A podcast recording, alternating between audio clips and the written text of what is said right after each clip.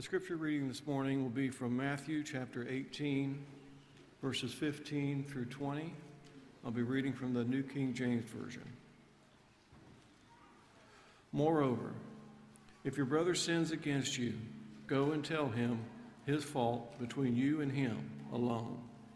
If he hears you, you have gained your brother. But if he will not hear, take with you one or two more, that by the mouth of two or more witnesses every word would be established. And if he refuses to hear them, tell it to the church. But if he refuses even to hear the church, let him be to you like a heathen and a tax collector. Assuredly, I say to you, whatever, your blind, whatever you bind on earth will be bound in heaven, and whatever you loose on earth will be loosed in heaven. Again, I say to you that if two or th- you agree on earth concerning anything that they ask, it will be done for them by my Father in heaven. For where two or three are gathered together in my name, I am there in the midst of them.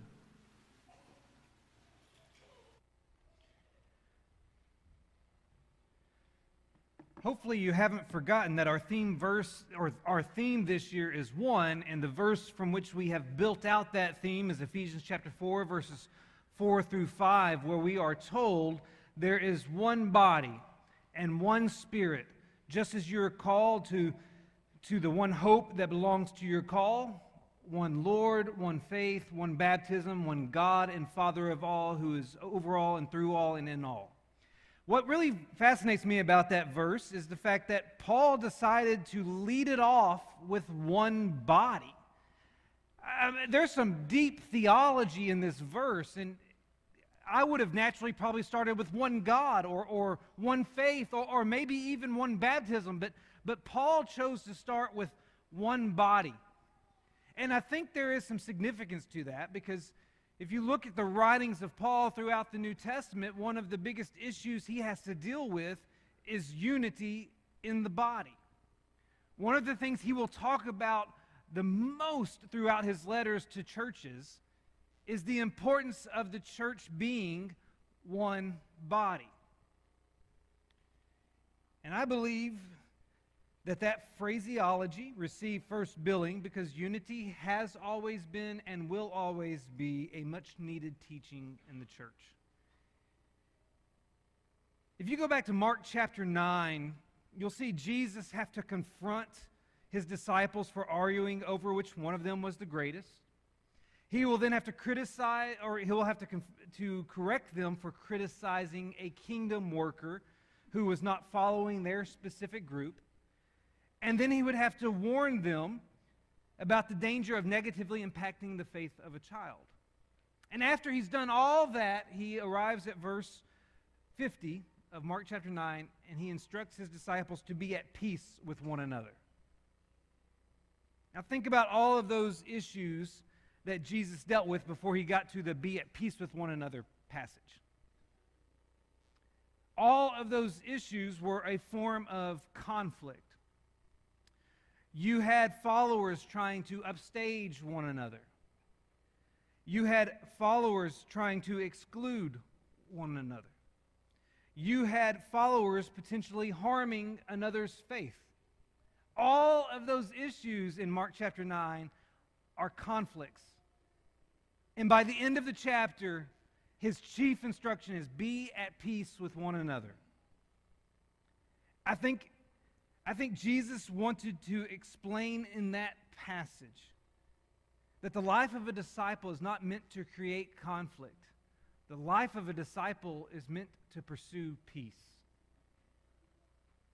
In fact, when you get to Romans chapter 14 and verse 17, it's there that Paul says that the kingdom of God is not a matter of eating and drinking, but of righteousness and peace and joy. It's as if he were to sum up what the kingdom of God is all about. It's all about righteousness, it's all about peace, and it's all about joy. And I think there might be a little bit of a mathematical equation going on because if you're in pursuit of righteousness and you're in pursuit of peace, the byproduct is going to be joy. But oftentimes, the peace component is the one that we struggle with the most. And so this morning, I want to spend a little bit of time examining how it is that we can deal with conflict in such a way as to produce the peace that we're called to possess. And we're going to make it very simple today because the Bible basically outlines two methods we have for dealing with conflict in such a way as to produce peace. And the first of those is this when conflict arises, you can overlook it. This is the turn the other cheek concept, hence the reason I chose a chipmunk. So, if you will, turn to Matthew chapter 5 and read with me in context the turn the other cheek passage. Matthew chapter 5, verse 38 through 42, where Jesus himself says, You have heard that it was said, an eye for an eye and a tooth for a tooth. But I say to you, do not resist the one who is evil. But if anyone slaps you on the right cheek, turn to him the other also. And if anyone would sue you and take your tunic, let him have your cloak as well. And if anyone would forces you to go one mile, go with him two miles. Give to the one who begs from you, and do not refuse the one who would borrow from you. Jesus is addressing whether or not one should retaliate when wronged. Because Mosaic law permitted equal retribution. But Jesus says, I want to hold you to a higher standard. Now, before we go any further, we should clarify what Jesus is not saying in this passage. When he instructs us to turn the other cheek, when he instructs us to give the shirt off of our back, when he instructs us to go the extra mile, he's not saying that we should be silent when unrighteousness or social, social injustice persists. In fact, God's expectation for the children of Israel, according to Amos chapter 5 and verse 15, was that they would hate evil and love good and establish justice. There's an expectation of God that will care about whether or not righteousness is pursued and will care about whether or not justice is pursued. I mean, think about Jesus himself. When he witnessed the infringement of the greedy vendors on the religious rights of Gentile worshippers at the temple, he took action. He wasn't silent.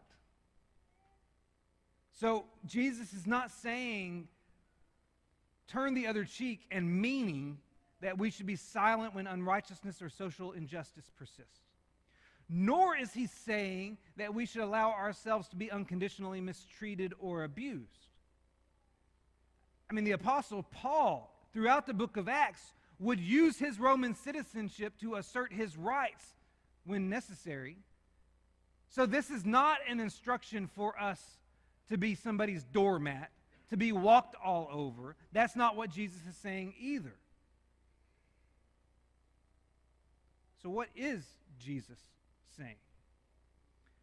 See, the instructions to turn the other cheek, to give the shirt off of our back, and to go the extra mile are his way of teaching us to be merciful. His objective is for his disciples to be willing and prepared to react to some offenses with mercy and forgiveness rather than justice and fairness. Just a few verses later, Jesus presented the model prayer, which included that phrase, Forgive us our debts as we forgive our debtors. And immediately after he gave the model prayer, Jesus elaborated on that one portion. Now, think about that for a moment. This beautiful prayer that Jesus gives us as an example of how we ought to pray concludes, and then Jesus offers his own personal commentary on one section. And he doesn't choose the section of, Thy kingdom come, thy will be done. He doesn't choose the section of, Let us not be led into temptation. No, the part he decides needs extra comment is the part on forgiveness. And so in Matthew chapter 6, verse 14 and 15, Jesus has this to say For if you forgive others their trespasses, your heavenly Father will also forgive you. But if you do not forgive others their trespasses, neither will your Father forgive your trespasses. So if I'm unwilling to forgive other people, that means that forgiveness may be withheld from me. Do you know what that makes this? That makes forgiveness a salvation issue. But we don't look at it that way. We don't view forgiveness as that impactful on our eternal salvation. Realize this that when Jesus made this statement, he did not qualify conditions that must be met in order for forgiveness to be offered. He did not indicate that forgiveness must be preceded by an apology, penitent activity, or restitution. Now, that's not to say such actions on the part of the offender shouldn't occur. If you go to Matthew chapter 5, you go just a chapter earlier. Jesus is going to say, hey, if you're at the altar and you're, and you're prepared to offer a gift, but you realize your brother has something against you, leave your gift at the altar and go take care of that first.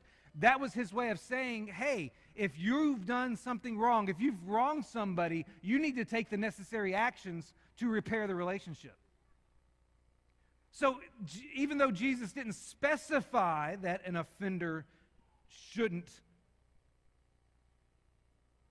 engage in some qualifying conditions to receive forgiveness,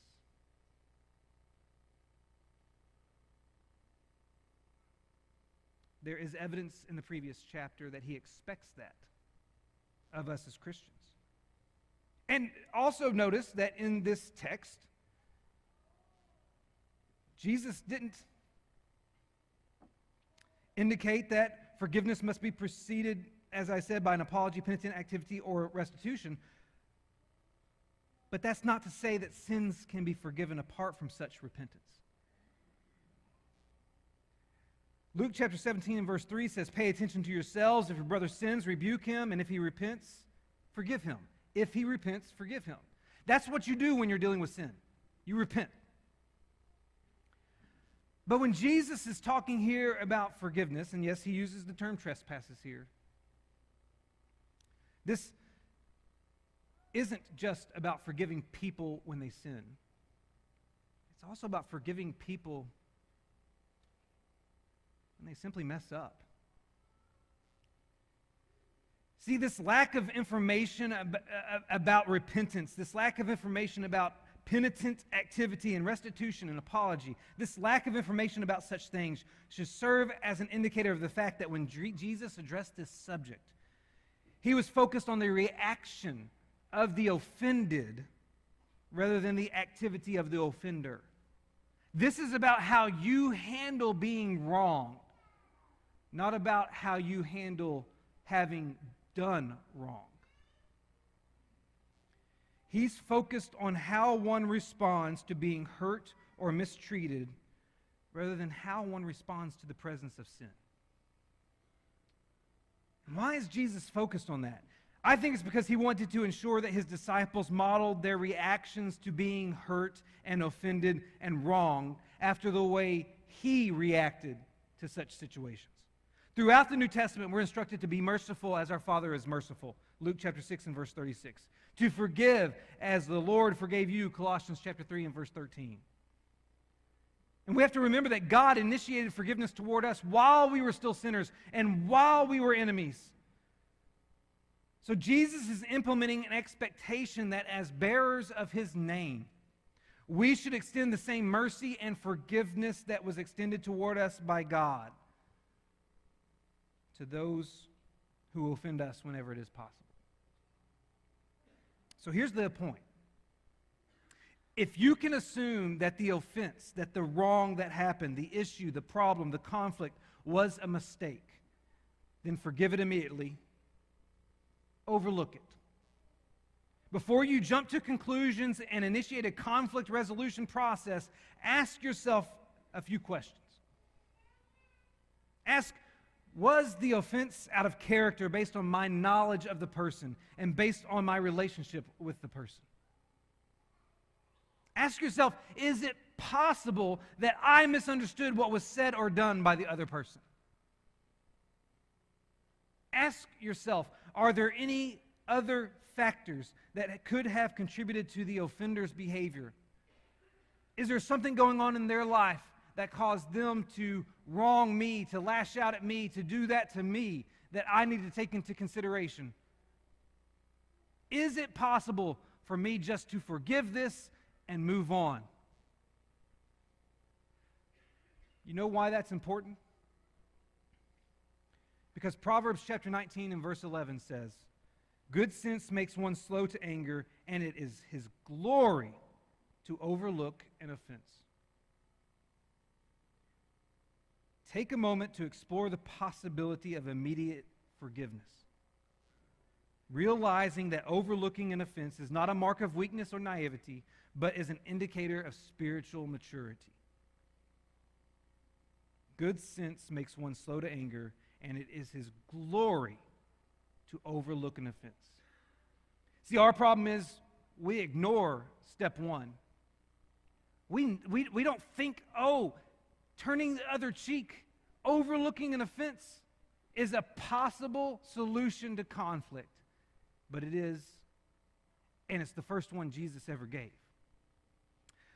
However, there are times when you cannot just overlook an offense.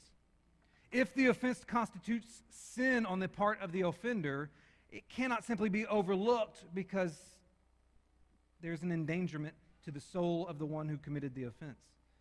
And in such instances, the offense needs to be addressed. And that's when our second strategy comes into play. When conflict arises, you can address it. But you need to use a very specific process. A process that Jesus gave us in Matthew chapter 18, which was our scripture reading a moment ago. Look at verse 15 through 17 with me once again. If your brother sins against you, go and tell him his fault between you and him alone. If he listens to you, you have gained your brother. But if he does not listen, take one or two others along with you, that every charge may be established by the evidence of two or three witnesses. If he refuses to listen to them, tell it to the church. And if he refuses to listen even to the church, let him be to you as a Gentile and a tax collector. Now, there are a couple things you need to notice about this instruction before we dive into it. First, you need to notice that the stipulation for this confrontation is sin. This is not a strategy for dealing with petty grievances or personal differences. Such issues should fall under the strategy mentioned in number one to overlook it. This isn't about your, your, your petty issues. This isn't about your little squabbles. This isn't about the times that you are personally just upset with the way things are done and things aren't going your way. This is about addressing sin. Sin. It's also interesting to note that not every English translation has the phrase against you there in verse 15.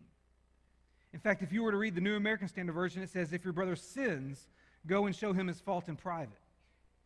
Some of the earliest biblical manuscripts don't have the phrase against you in the text.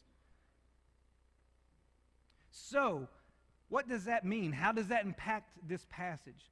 It simply means that this may be a strategy for dealing with all sin, not just the sin that is against you. It is definitely a strategy for dealing with sin that is against you, but it may also be the strategy for dealing with any type of sin that arises within the brotherhood. So we need to be cognizant of that, that we are dealing with sin above all else. So the broadest context of this passage is a situation in which a fellow follower, a, a baptized believer, a member of the Lord's body has sinned but has not repented. And the confrontation process that Jesus presented involves four steps. Step number one is a private conversation. Because verse 15 of Matthew 18 says, Go and tell him his fault between you and him alone. The first step for an individual member of the Lord's body is to confront their brother or sister privately about his or her sin. The problem is, we skip this step. This is the most frequently ignored step, possibly in all of Scripture. Because many times we choose to consult a minister or an elder or a, a, a, a Christian friend before we ever go to the person who sinned. These are the words of Christ, and we ignore them. Maybe if we get this step correct, then the other steps won't be necessary. Maybe if we get this step correct, most of our conflicts will be resolved like that. Maybe if we get this step correct, we save a lot more souls. The first step is private conversation. And it's only when that step doesn't work, when that step doesn't lead your brother or your sister to restoration, that it doesn't reconcile the relationship. It's only when it doesn't work that you go on to step two, which is sort of like a small group mediation. Matthew 18, verse 16 indicates that if the private conversation does not work, then you should take one or two others along with you. Now, the one or two others that you take with you shouldn't just be your two best friends who have your back, because that's not the objective. Two or three others that go with you are ones who are cognizant of the sin. The other people who are, are involved in this are aware of the sin and they're brought into this process only when the one on one conversation proves unsuccessful. See, multiple witnesses were a judicial requirement under Mosaic law according to Deuteronomy chapter 19 and verse 15. And the purpose of involving multiple witnesses is not to gang up on the sinner, but to provide protection for both parties. They protected the accused from false accusations since their involvement was intended to provide corroborating evidence so that the charges may be established. They also protected the confronter from accusations of lying. And so the, the witnesses are individuals who can confirm what is said by the confronter and therefore prevent a he said, she said battle. There's also other benefits from involving two or three witnesses. The involvement of multiple witnesses may reveal the seriousness of the sin to the accused. They may provide a mediator between the two parties in the event that the sin falls into that against you category. And they may establish a support system for the confronted to assist with his or her spiritual recovery. There are many advantages and benefits to involving these other individuals when that one on one interaction doesn't work out. But the most important thing is to know that this isn't a gang up opportunity. This is still a restoration process. And the involvement of others must be because they are aware of the issue that's being addressed. And if that small group mediation doesn't work, then Matthew chapter 18, verse 17 instructs us to tell it to the church. And so the third step is what I'm going to call congregational intervention. The church is primarily involved to bring about repentance. The goal of telling it to the church is not to move forward with disfellowship, but to motivate the erring brother or sister toward repentance through the admonition of many. Disciplinary action is only taken after the offender refuses to listen even to the church. So, the ultimate goal of, of all three steps thus far is not to discipline, but to gain, to win your brother or sister who's engaged in some sort of sin. And if this congregational intervention step is unsuccessful, then the final step identified by Jesus at the end of verse 17 here is to let him be to you as a Gentile and a tax collector.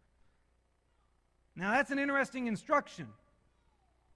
We know, to, we know that in that culture, to a Jewish person, which is all of Jesus' disciples are Jewish individuals. So he's speaking to a Jewish audience when he says this, and we know that, that from their vantage point, a tax collector and a Gentile were people you kept at a distance, that you kept away from you. They were to be avoided. But at the same time, those disciples are witnessing Jesus befriend Gentiles and tax collectors, dining with Gentiles and tax collectors, ministering to Gentiles and tax collectors. So there's a combination of disassociation and compassion in Jesus' words. And they may be best understood in light of Paul's instructions, which appear in 2 Thessalonians chapter 3, verses 14 and 15, where he instructs readers to not keep company with those who are idle, but he simultaneously instructs them to not count them as an enemy, but to admonish them as a brother. So it seems that the church is expected to create some distance from the individual who refuses to repent, but it's not expected to give up on restoring him or her. Now, here's the beauty of this whole process it involves as few uh, people as possible throughout the steps. And that can result in quicker and easier resolutions. But it also involves as many people as is necessary, which can promote accountability and sound judgment. The ultimate objective of this process, as I've already mentioned, is to gain or restore the one who has sinned. And so when it comes to, to conflict, when it comes to conflict that has sin at its core, this is the step that we're given, the strategy, I should say, that we're given to deal with that conflict. And so at this point, we've got two strategies, both given by Jesus. We can overlook or we can address. But there's one thing we cannot do. And it's one thing we like to do. We cannot avoid conflict. Many of us find avoidance comfortable. Like the gazelle who's being hunted by the lion, we choose to flee rather than face conflict. And we are not alone in utilizing avoidance. Jonah ran away when he was conflicted about the Nineveh assignment. He did not want the Assyrians to receive God's mercy because he hated them. And that's evident from the temper tantrum he threw when God spared the city there in Jonah chapter 4, verse 2 through 3. So instead of dealing with his personal conflict, Jonah avoided the assignment by fleeing to Tarshish, which was as far in the opposite direction of Nineveh as one could possibly go. What he didn't realize is that his avoidance of this mission placed him in opposition to God. He created a new conflict when he fled to Tarshish. And the lesson for us to learn from Jonah is that although avoidance may be the most comfortable response when it comes to conflict, it is not an acceptable Christian response. Because Jesus instructed both the offender and the offended to pursue reconciliation when conflict arises. See, you can go over to Matthew chapter 5, verse 23 and 24, and there you'll see that the instruction is for, for you, if your brother has something against you, for you to go and be reconciled to your brother. And then in Matthew chapter 18, verse 15, which we were just looking at, we're instructed that if your brother sins against you. So Matthew chapter 5 is hey, you're the one who's caused the offense. So you go initiate reconciliation. Matthew chapter 18 is you're the one who's been offended. So you go initiate the reconciliation. The point is that no matter what side of any conflict you're on, you have the responsibility to initiate the peace process.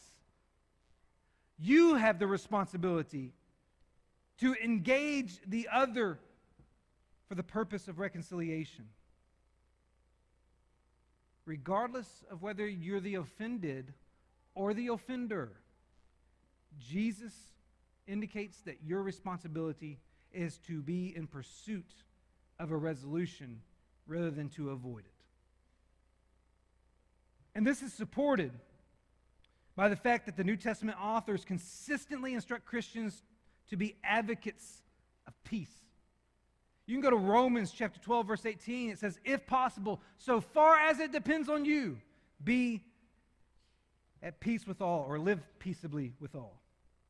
Romans chapter 14 and verse 19 says, So let us pursue what makes for peace and mutual upbuilding. 2 Corinthians, oh no, 1 Thessalonians chapter 5 and verse 13 says, Be at peace among yourselves.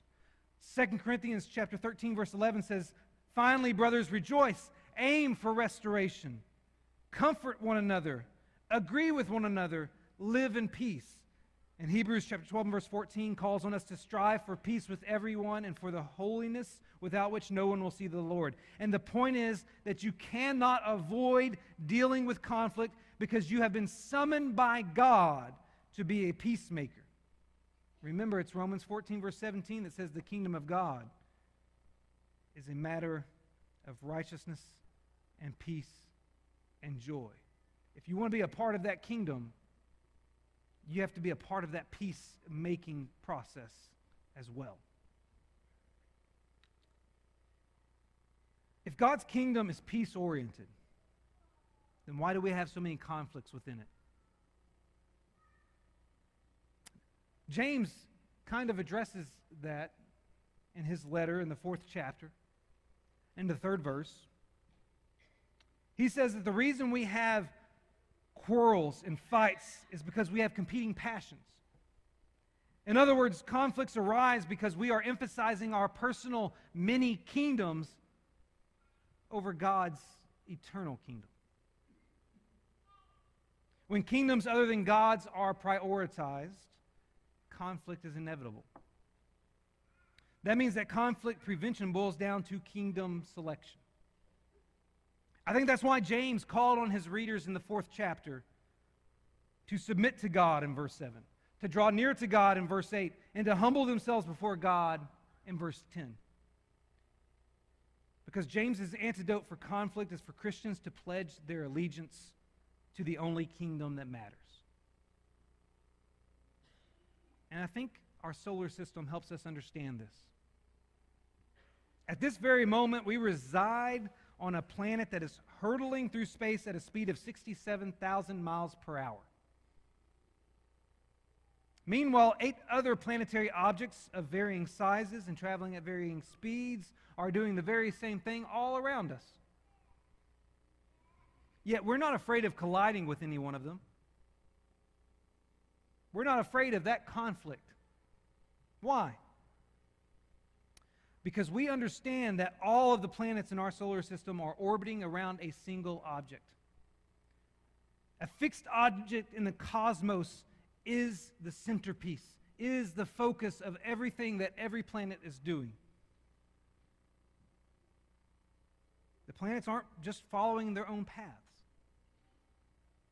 they're subject to the gravitational influence of the sun. The Earth and its companion plan- planets all have a common allegiance to the sun. And that common allegiance prevents collisions. In like fashion, when all of God's people surrender to His will, then collisions between them are avoidable. Because in surrendering to His will, we choose to do nothing from selfish ambition or conceit, but in humility count others more significant than ourselves. And in surrendering to His will, we look not only to our own interests, but also to the interests of others. So if we want to eliminate conflict, then we have to begin by surrendering to the influence of the one and only Son. This morning, it may be that you're letting your will and your kingdom take precedence over His. This morning, it may be that you're dealing with a conflict that should have been resolved already. This morning, it may be that you are an offender or you are offended by someone else in the church. This morning, it may be that you need to give forgiveness or seek forgiveness. This morning, it may be that you need to be a peacemaker. This morning, it may be that you need to take this opportunity to respond to the Lord's invitation while together we stand and sing.